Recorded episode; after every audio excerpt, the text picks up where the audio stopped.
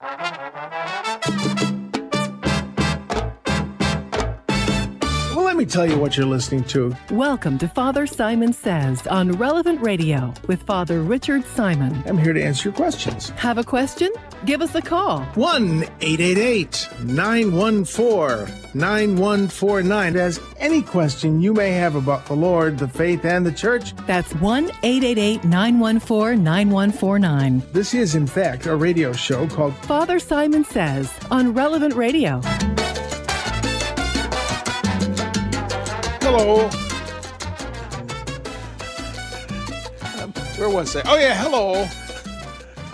You're listening to an hour of broadcast, well, I'd like to say professionalism, but I would be lying. So, untouched is the word you're looking for? Untouched by professionalism, as my former deacon, the Reverend Deacon John Chick O'Leary.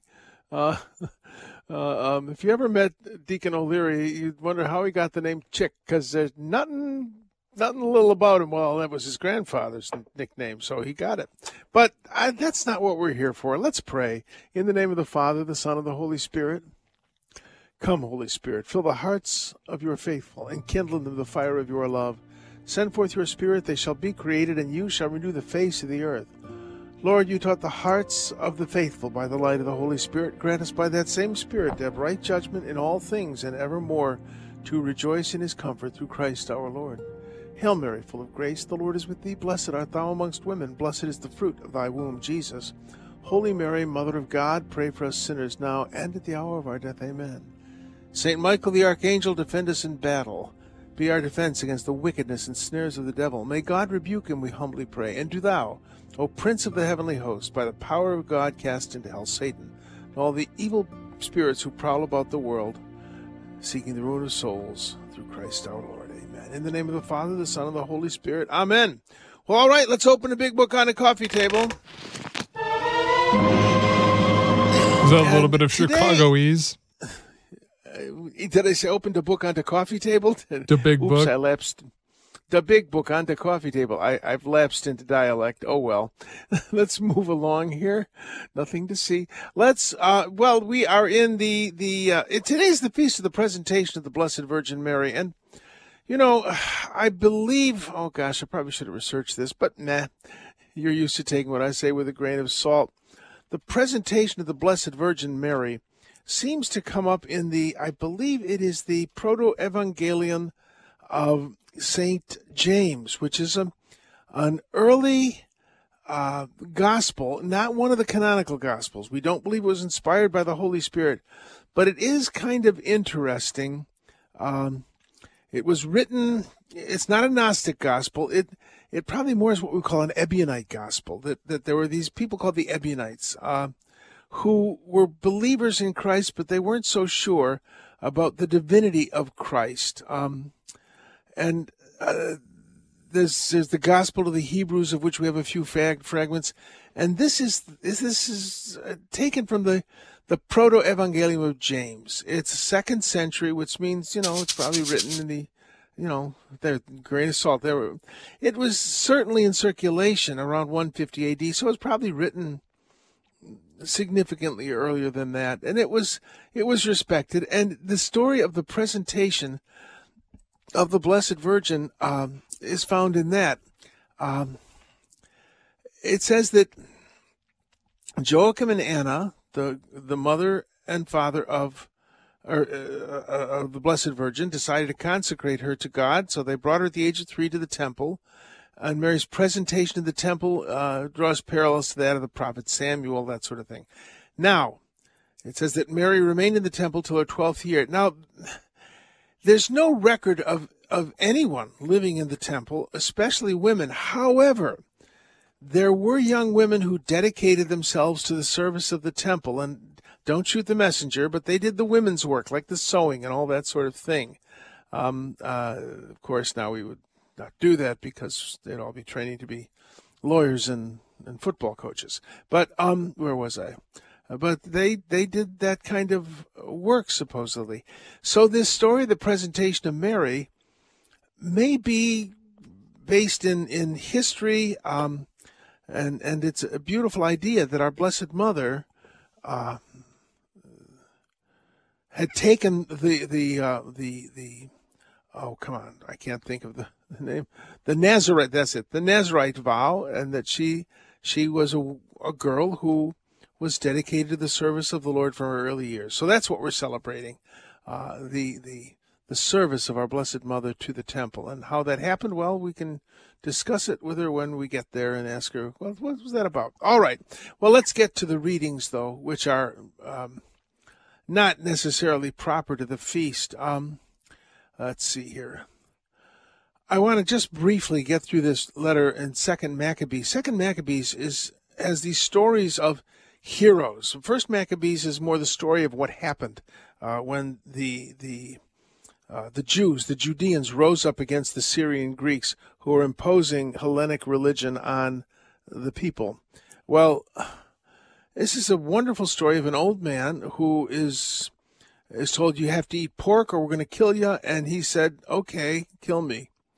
Why should I have a few more years of life and deny God and deny my faith? I would scandalize people. So they happily killed him. So it's... I guess what I want to say is that this stuff happens more in our world than it did in theirs.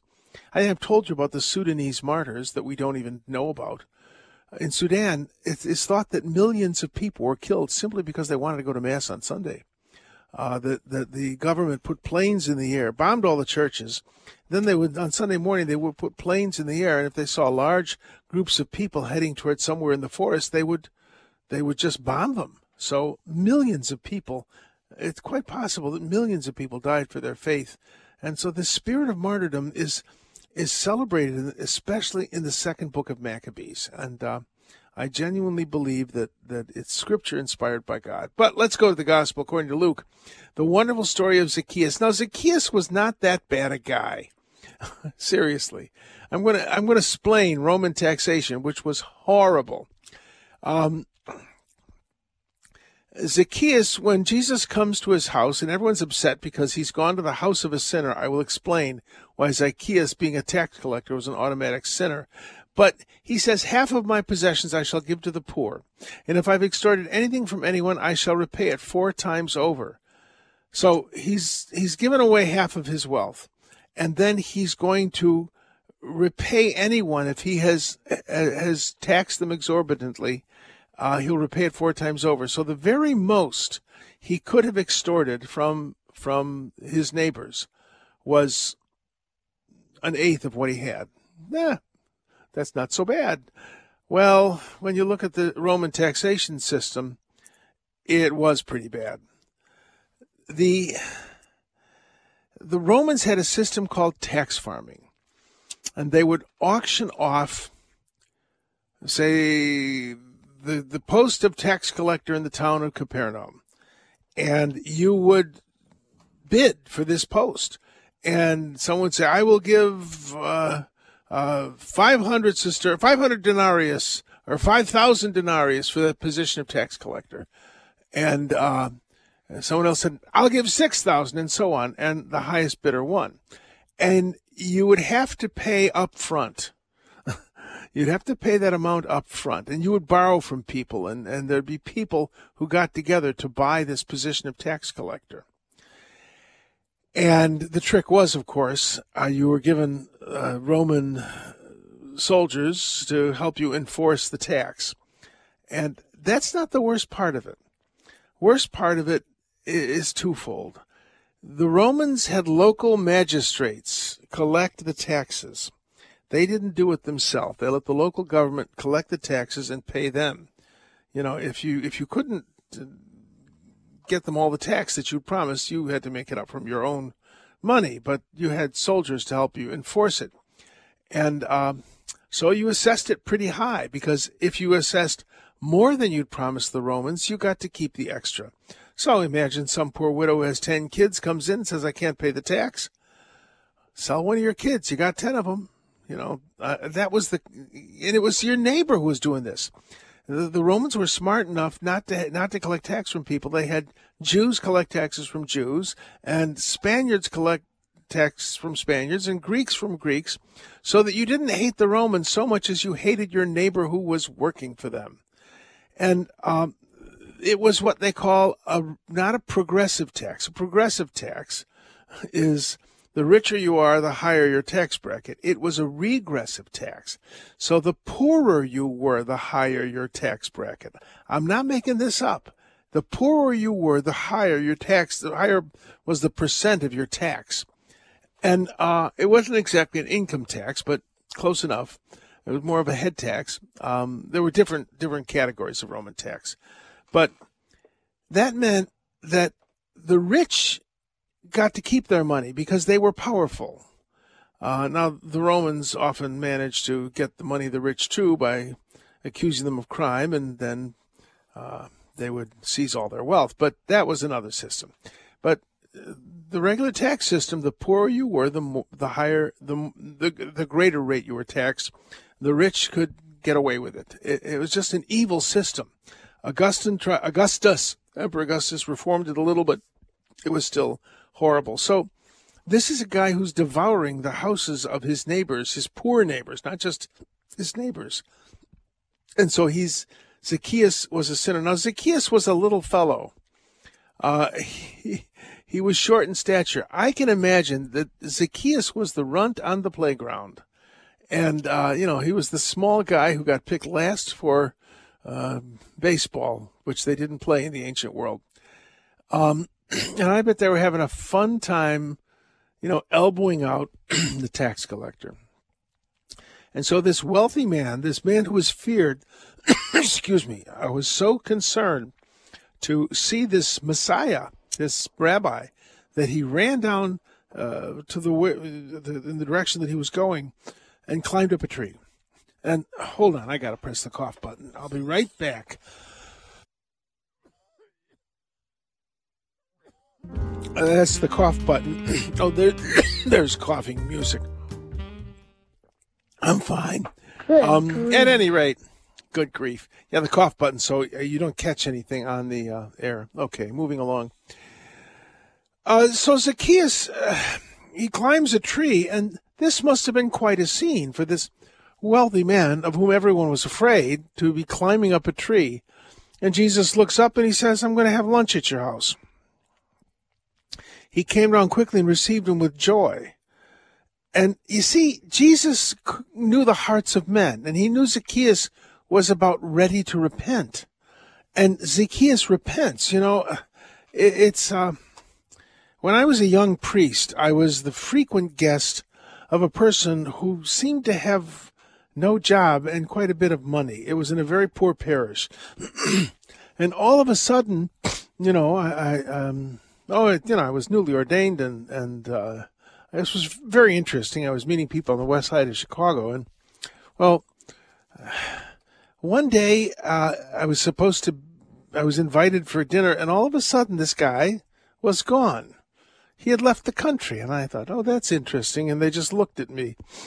Of course, he was a drug lord. I had no idea.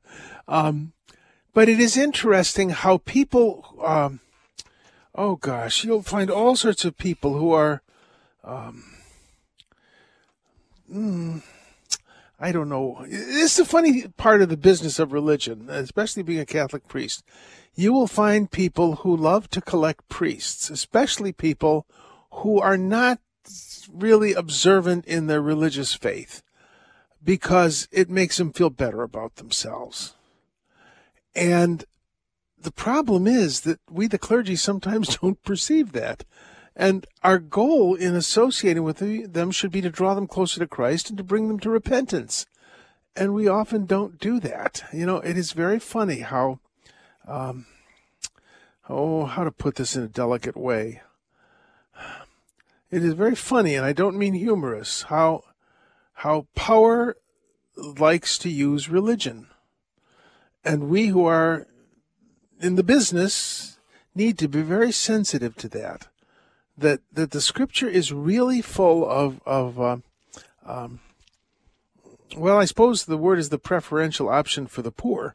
The scripture really is loaded with that, that that we need to, you don't want to disrespect the rich. Some of the rich are among the poorest people I know. They have no hope. They have no life.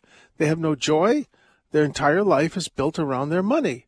They don't see it as a gift from God to be used for the good of humanity and of their families. They see it as things to possess to establish their worth. In my life, I worked most of my life in very poor parishes, inner city parishes, a lot of crime, a lot of drugs, all that sort of thing. And, I've known a lot of thieves. I never knew a rich thief. I never knew a happy thief. They were always looking over their shoulder to see who was going to steal what they had.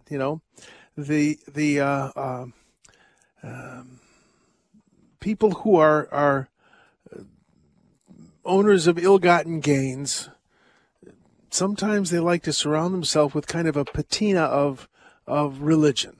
And I think it's very important. You don't neglect people who are in that situation. But on the other hand, you don't try to lull them into a false sense of security or saying, oh, that's all right, that's all right. You don't do that. It's very interesting to me, and maybe I should have made this the word of the day, but I'll share it anyway. The text... that the love of money is the root of all evil. I'm always telling you that almost universally, the word for love in Greek is agape, which means sacrificial love. When the scripture says the love of money is the root of all evil, it doesn't use agape. It uses philia, philagirion, friendship with money. Friendship with money. That's a little different, isn't it? That it's a mutual affection, not a sacrificial love, and I just think that we need to be sensitive to that, and we need to live as Christians. We need to live moderately. As clergymen, we need to be as kind to the rich as we are to the poor, and as kind to the poor as we are to the rich, realizing that in the end, everybody, if they're lucky, possesses only 6 feet of dirt. Nobody comes out of this wealthy. You can't take it with you. So, all right, that said, even if you try really hard, you can't take it with you. So, I don't know. I look at Zacchaeus, and I think Zacchaeus wasn't as bad as we thought. He couldn't have stolen more than an eighth of what he had. And, well, Jesus' visit to Zacchaeus' house had the proper effect. Zacchaeus was saved. And may our visits to people who are living in sin or pursuing the wealth of the world or pursuing anything that is immoral in the world, may our presence in their life bring them closer to Christ and not simply make them feel okay about their sins. All right. God, boy, I don't feel okay about mine. All right, let's take a break. We're going to come back with letters. And the phones are open at 888-914-9149. 888-914-9149. 888-9149. We'll be right back. If you are in the market for health insurance, our sponsor, the Catholic Order of Foresters, is here to help you and your family find the most cost-effective health plan. Learn more at relevantradio.com/forester. I've got plenty to be thankful for. I haven't got a great big yacht to sail from shore to shore. Still, I've got plenty to be thankful for. I love this song. And it's true, we do have plenty to be thankful for. Oh, man. I was just chatting with the voice in my head on the break, and it occurred to me, that verb, philagirion, the word almost 99% of the times it's used for love in the New Testament, and 100% of the time the Greek translation of the Old Testament is agape. But there are some interesting times when Jesus uses the word philia, which is mutual affection, instead of sacrificial love. When Peter is, when he's asking Peter, do you love me more than these? Jesus asks him, do you have sacrificial love for me? And Peter responds, I love you like a brother. I maintain that we're hearing the first confession of the first pope. I don't love you like I should. But the verb form of the noun philia means to kiss, because that's how you greeted people. That there was you know, there's kissing going on, nothing untoward, but that is the verb form of philia. So another place where philia is used is in the context of Judas. I think that's interesting. The love of money and Judas, well, they're using the same verb, the same word form. All right, let's move on here. Okay, where was I? Oh, letters. Let's go to letters. Okay. Now I've got, let's see. Okay. Where was I? Okay, where did I put those? Oh, here one is. Okay. This is kind of interesting. This is from Maureen. And my grandson has asked for a Bible for Christmas. What would be a good one? Well, it depends how old he is. If he is a child who likes comic books, and sometimes men fit that description into their 40s, but if he likes comic books, there is the Cartoon Bible. I believe that's what it's called. I have to look this up every time because I forget, but it's really good. Let me pull that up. It's it tells the essential story of salvation. Oh, no, where is it? Okay, come on. Here it is. Not the Cartoon Bible, the Picture Bible. It's the Picture Bible, and it is written by Iva Hoth and illustrated by Andre LeBlanc. And who's the publisher? I don't know who the publisher is, but it's young people love it, and it really does give you the story of salvation. So I would. If your grandson is comic book age, get him that. He will thank you. The Picture Bible in hardcover. So that's, I think, about $15 new. Or I would get him, if he is a little older, I would get him something nice, you know, leather covered, red letters, gold edges. Why? Because it's beautiful, and it'll be a treasure from Grandma. And I would look at the Catholic Study Bible. I think that's probably the best Bible. It's the it's new.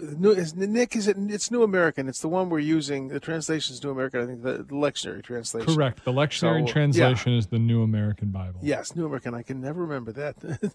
I'm not the sharpest quill on the porcupine, but.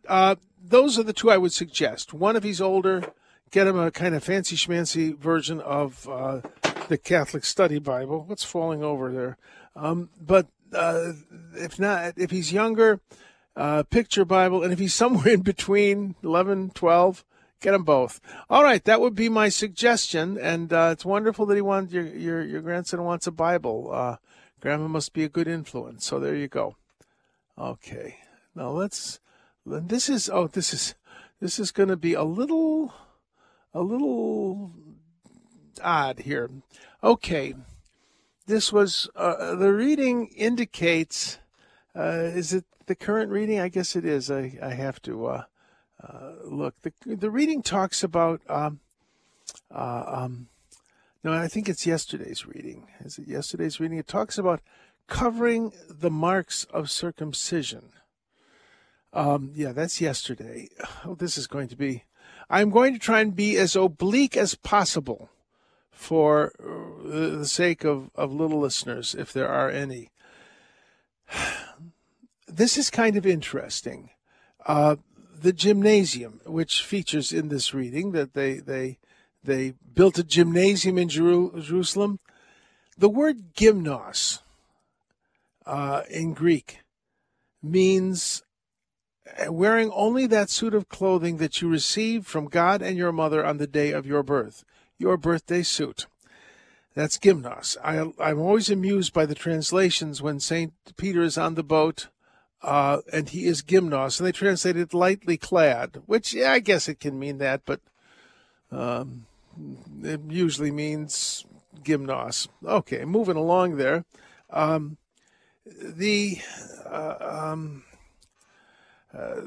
A gymnasium was a place where you wore only that suit. The Greeks didn't worry about gym shorts. So moving along, that meant the mark of circumcision was very public. I mean, now who would know? But back then, oh yeah, it was a very public mark. And now this is going to be interesting. The Greeks and the Romans found that particular operation obscene. It was a mutilation of the body. And now, again, I don't want to be graphic, but this is Bible. So it exposed a part of the male anatomy that was seen only in intimacy. So the Greeks and the Romans thought that this operation, that the Jews, by which the Jews expressed their covenant, a damaging of the male generative organ, was a kind of human sacrifice. It took the place of sacrifice. And it was one of the great dividing lines between Greeks and Romans. To this day, guys will go to the gym, they'll take a schwitz, they'll do a real estate deal, they'll go out and get dinner and a drink. That's a time-honored custom. And Greek gymnasia were places where you made social contact. There was kind of the gymnasia would have restaurants, they would have libraries. They were really like health clubs plus. And Jews couldn't go to them because, of course, they had a mark in their flesh that they were not Greeks and Romans. So it became fashionable to cover that up. How was that done? And I don't want, there was, oh gosh, what is the name of the operation? There actually was a physical operation that, this is in the era without anesthetics and without antibiotics and disinfectants. And that's how much some people wanted to be thought of as acceptable in the Greek-speaking population of the Holy Land, that they would, or if they were in the diaspora, if they were scattered through the empire, they would undergo this very risky and very painful medical procedure, which actually did exist, to cover the mark of circumcision. So that's, he asked, and that's the answer. I forget the word, but maybe I'll find the word somewhere. Okay, let's go. Moving along. Okay, you can take your finger out of the kid's ears now. All right, now here we go. This is from Monica in Minneapolis.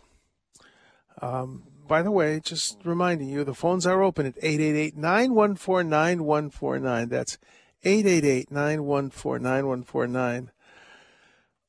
This is the sins of St. Joseph, and I don't know any of the sins of St. Joseph. Hello, Father. I'm wondering about St. Joseph and if he committed actual sin. I had an alcoholic and cruel father. For many years now, I found great comfort in the Christ Child, who was subject and under the authority of a sinful father in a small way, just like me. To be clear, I don't picture St. Joseph committing any mortal sins. I just picture in my mind being perhaps tired or cranky on certain days. Perhaps he was too tired to play with the Christ Child, maybe in a bad mood. Being perfect as Jesus was, even a small slight from his father would have been devastating. I would think the opposite. If Jesus and his Blessed Mother were immaculately conceived, that they would be able to endure those slights or difficulties. I know that Christ endured much suffering during the Passion, yet I find so much comfort in being able to believe that Jesus endured hardships as a small child too. It helps me as I look back on my own child. Unfortunately, everything I've tried to read about St. Joseph and the Catholic Church teaching paints him to be the perfect father, almost, I dare say, sinless like the Blessed Mother. When discussing this with others, I've gotten some backlash, as if I'm trying to disparage St. Joseph. And I promise you, I have a devotion to St. Joseph. I'm seeing clarity, because I don't want to seek comfort from something false. Please help me if you can. Well, the only comment that the Scripture makes about St. Joseph's moral life is that he was a just man. He was a tzaddik. If a Jew calls you a tzaddik, it's the highest compliment he can pay. And, because he was a righteous man, he did not want to expose the Blessed Mother to the penalty of the law. She was expecting a child, and she was not married to him, and he knew that he had nothing to do with this conception. And so he decided to divorce her quietly, when it would have been his right to have her publicly stoned. He didn't want to do that because he was a just man. When we think of justice, we think of I'm going to call the cops on you and I'm going to get justice. That's not the Hebrew concept of justice. We can see the concept of justice by looking at St. Joseph, that God's justice includes mercy. So Joseph was a just man.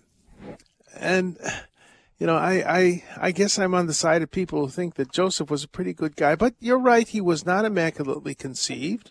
And I'm sure he had difficult days. I don't think the Blessed Mother and the Christ Child would have been devastated by that, because their perfection included seeing the way God sees, and they would have seen Joseph had a difficult customer if that happened. I have a hard time thinking about it, and all I can say is the only comment that Scripture makes is that Joseph was a tzaddik. He was a just man. All his good deeds far outweighed his bad deeds. That's a tzaddik. So I think you can still take comfort in it, because we have the role of Joseph being a good and just father.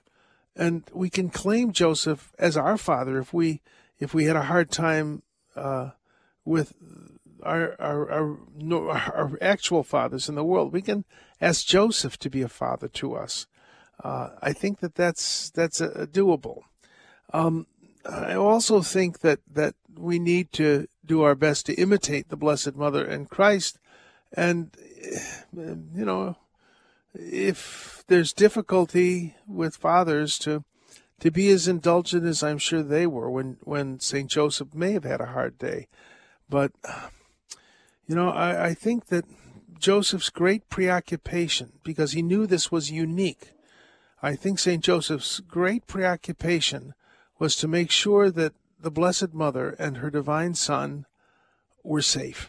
We see that in the story of the flight to Egypt, that his whole life was geared toward the safety of our Blessed Mother and our Lord. And so his life was a real battle, but conducted in holiness. But you shouldn't let that discourage you from having St. Joseph as kind of a paternal role model, because, you know, he's a good father, and he'll take care of you. So I guess all I can really say is that St. Joseph's was a righteous man, and that righteousness included kindness, mercy, and a great desire to keep our Blessed Mother and our Lord safe. So I hope that helps a lot. Now, we got plenty of lines open, so do call in. And everybody waits till the end to call in. You know, I don't know why. Maybe because I don't bite, I promise. 888-914-9149. 888-914-9149. We're going to take a break, and we will come back with a word of the day. Father Simon Says. What a way to make a living insulting people. I'm kidding. On Relevant Radio. Well, I've never been so insulted in my life. Well, it's early yet. This hour is sponsored by Ave Maria Mutual Funds, where financial goals are aligned with pro-life values and fund decisions are based on investment fundamentals designed to preserve and grow wealth without violating moral beliefs. More information at AveMariaFunds.com. You say either. I say either. You say neither, and I say neither. Either, and neither. Let's call the whole thing off. Yes, no, let's not. Potato, I talk funny when I'm talking Chicago. Like all right, let us go now to the word of the day. Okay, and again, 888-914-9149. In the reading today, we read that Zacchaeus, where was I? Oh, that's the blind man. That's yesterday. I clicked the wrong button. Let me click the right button. All right. We read that, oh, that's Eliezer. Let me scroll down. Ah. Good grief. Note, I never noticed this until I looked at it in Greek, but he was a chief tax collector. He wasn't just a tax collector. He was an architelenos. And the word for tax collector is very interesting in Greek. It's telonis. It comes from the Greek word telos, which means the distance or the end or the goal. Television, telescope, telefriend, all that sort of thing. Well, not telefriend. Moving along here. But it is a combination. The word for tax collector is telos combined with onelmai, which means to buy. In other words, it's the bottom line. It's the end purchase price. And, the Europeans, when they come visit America, when they're in the store and they see that something costs $1 and they go to the cash register and it'll be $1.25, but it's only $1. Well, that's the tax. You see, over there, they include the tax in the price. So that's what the tax collector was, the guy who he determined the price of things because that was the bottom line, and he had flexibility about it. There was no universal tax rate. It was what the tax collector could get away with, and that's how he made his money. So I thought that was kind of interesting, that the word for tax collector in Greek is the guy you pay at the end of the process, the bottom line guy. All right, that said, let's go to phones. Telegram for you, sir. He gets mad because he can't read. Oh, I see. Well, I can. I just don't do it much these days. I should spend more time reading. Well, I do on the computer looking up all this fun stuff. All right, let's go to Mike from Wausau, Wisconsin. Father Simon, hello. Hello, what can I do for you? Hello, okay, yes. I'm Proxy. I'm calling for my wife. She has a question about St. Joseph. And, the March 19th is his feast day, mm-hmm. and we celebrate that. And we also pray to St. Joseph for a happy, holy death.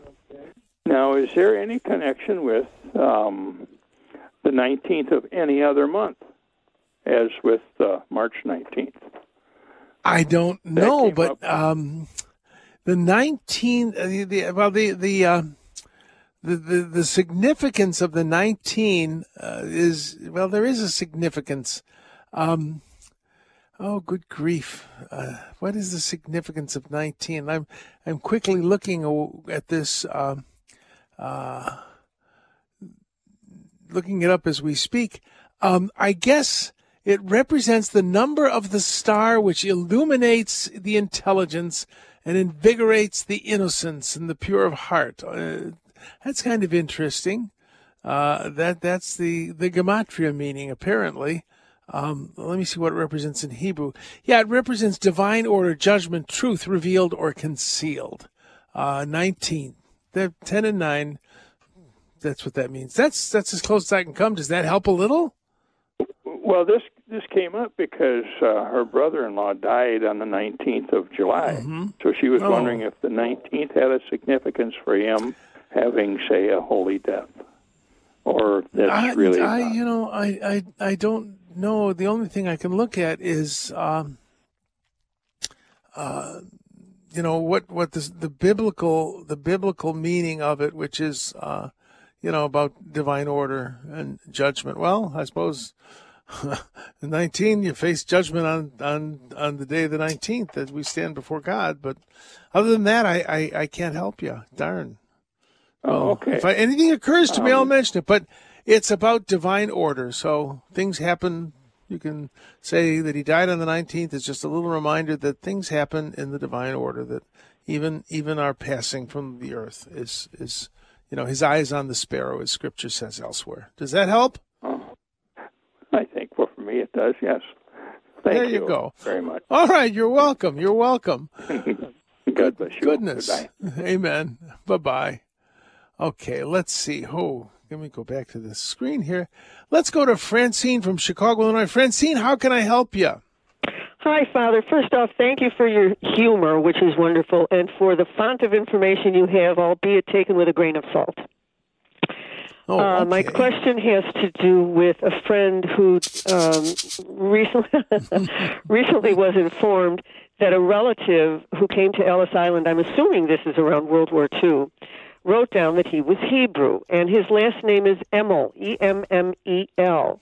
And I'm wondering the meaning of that name. I know E-L as a syllable refers to God, as Emmanuel, Gabriel, Raphael. However, if he was a European Jew, his last name would not have been Hebrew. It would have been German.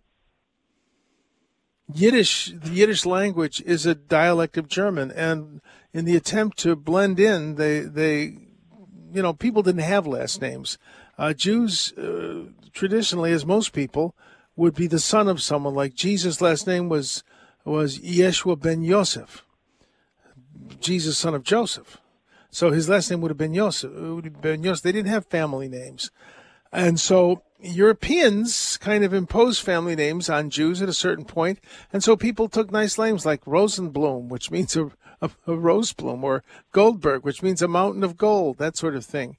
And so Emmel is German for, it's an old Germanic personal name, meaning capable or brave, even eager. So that's what Emmel means in it's apparently an archaic German word. But yeah, it's she's looking for something Hebrew, and the name wouldn't have been Hebrew.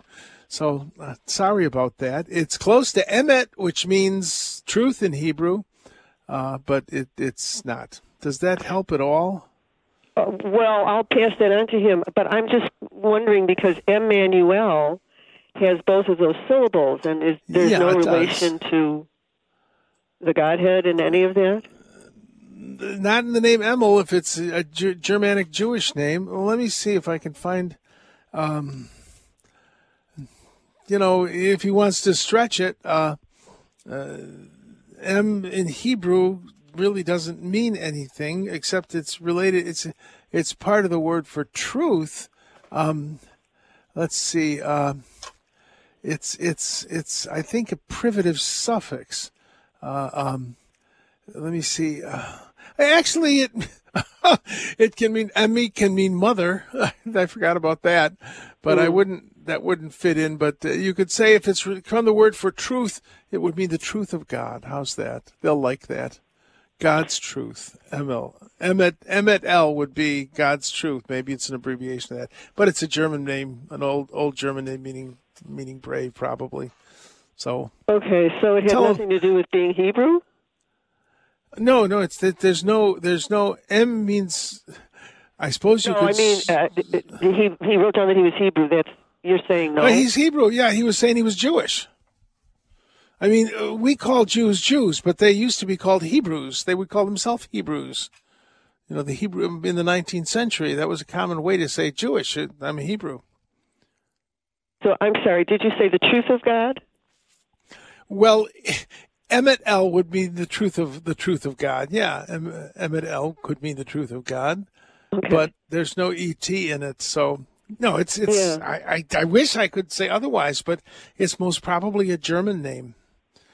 Okay, like Goldberg, thank you very much. Rosenblum or Stein, or Simon, which is actually German. I'm not Jewish at all, but Simon's a common German Jewish name. So, well, my friend's last name is Bachmann, so that would fit in. Bachmann, that means a guy from a brook, Bachmann. So Bachmann, Bach is a brook, and Mann is a man in German. So at any rate, well, etymology, it's a cruel master. All right. Thanks for calling in. Oh my. Well, let's go to Gloria. Gloria, are you with us? What can I do for you? Yes, Father. Thank you very much, Father Simon. I have a question regarding, a sacristan, kind of new sacristan in my parish.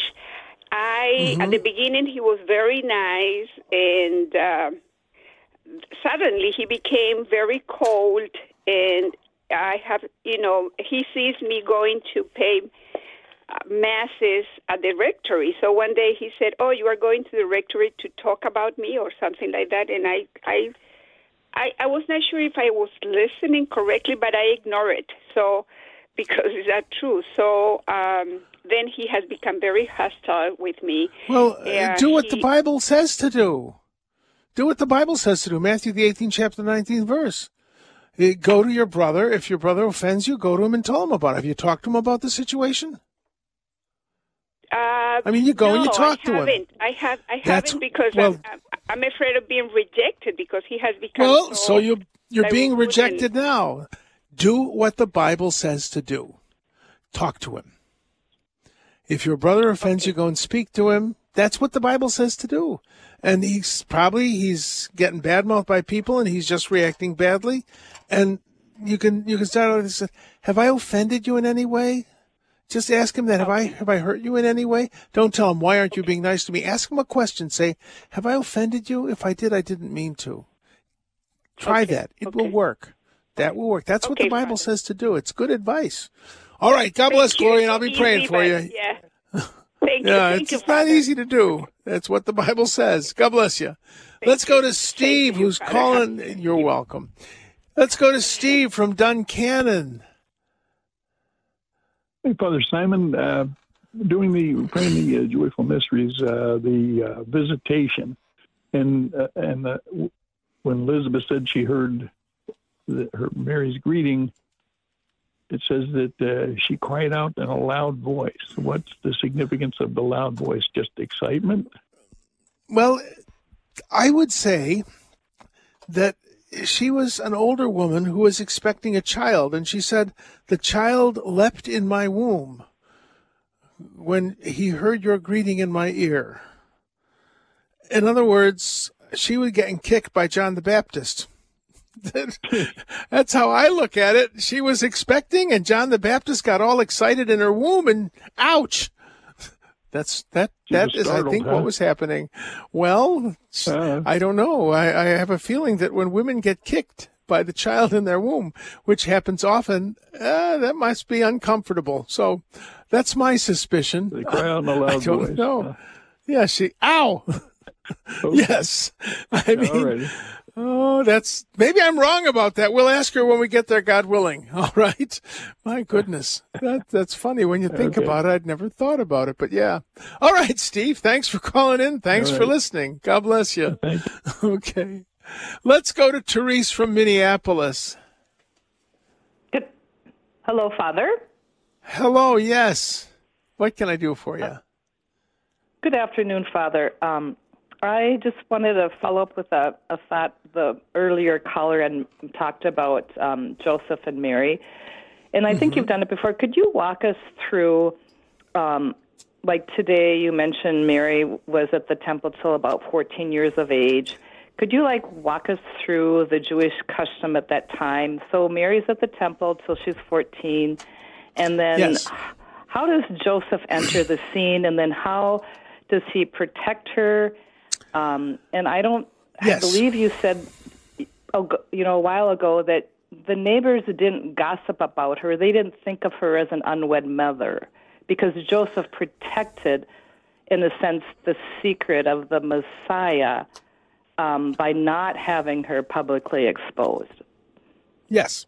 Well, that would be reasonable. Now, according to the Proto-Evangelium or First Gospel of James, our Blessed Mother was in the temple from her early childhood till well about that age, and she would have been engaged to Joseph very quickly after. Now you got to remember, according to Eusebius of Caesarea, in one of the earliest comprehensive Christian histories, and he's quoting Julius Africanus, who investigated these things. Within the century after the death and resurrection of Jesus, Joseph was a cousin to Mary. You didn't have convents or houses for women. She would have been under the protection of her father, Joachim, and then when she was of marriageable age, she would have had to have been under the protection of a man. And so they found someone who was a close relative who would take care of her and protect her, and that was Joseph. So she would have been engaged to be married pretty soon after she ceased her service in the temple. The age of 14 would have been a reasonable age because, of course, that is when a woman's body changes. And in Jewish ritual law, there are prescriptions against that. Women who are of an age. I'm trying to be discreet because blood is sacred, and so at that age she would have had to have left the temple if she was doing some kind of temple service, and she would have been very quickly engaged to a close relative for her own protection. Does that answer your question?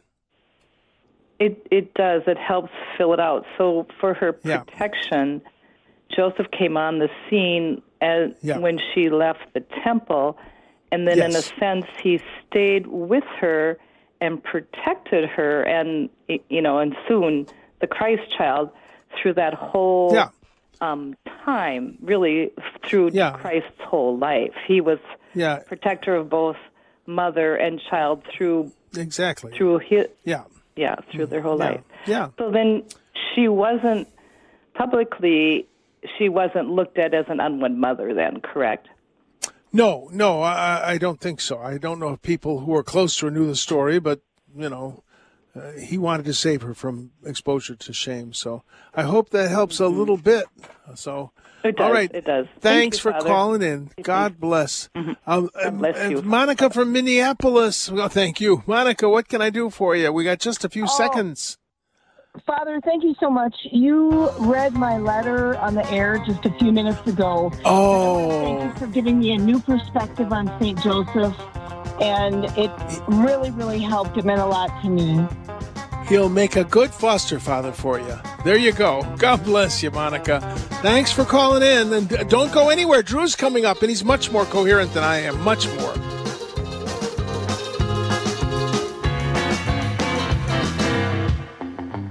Thank you.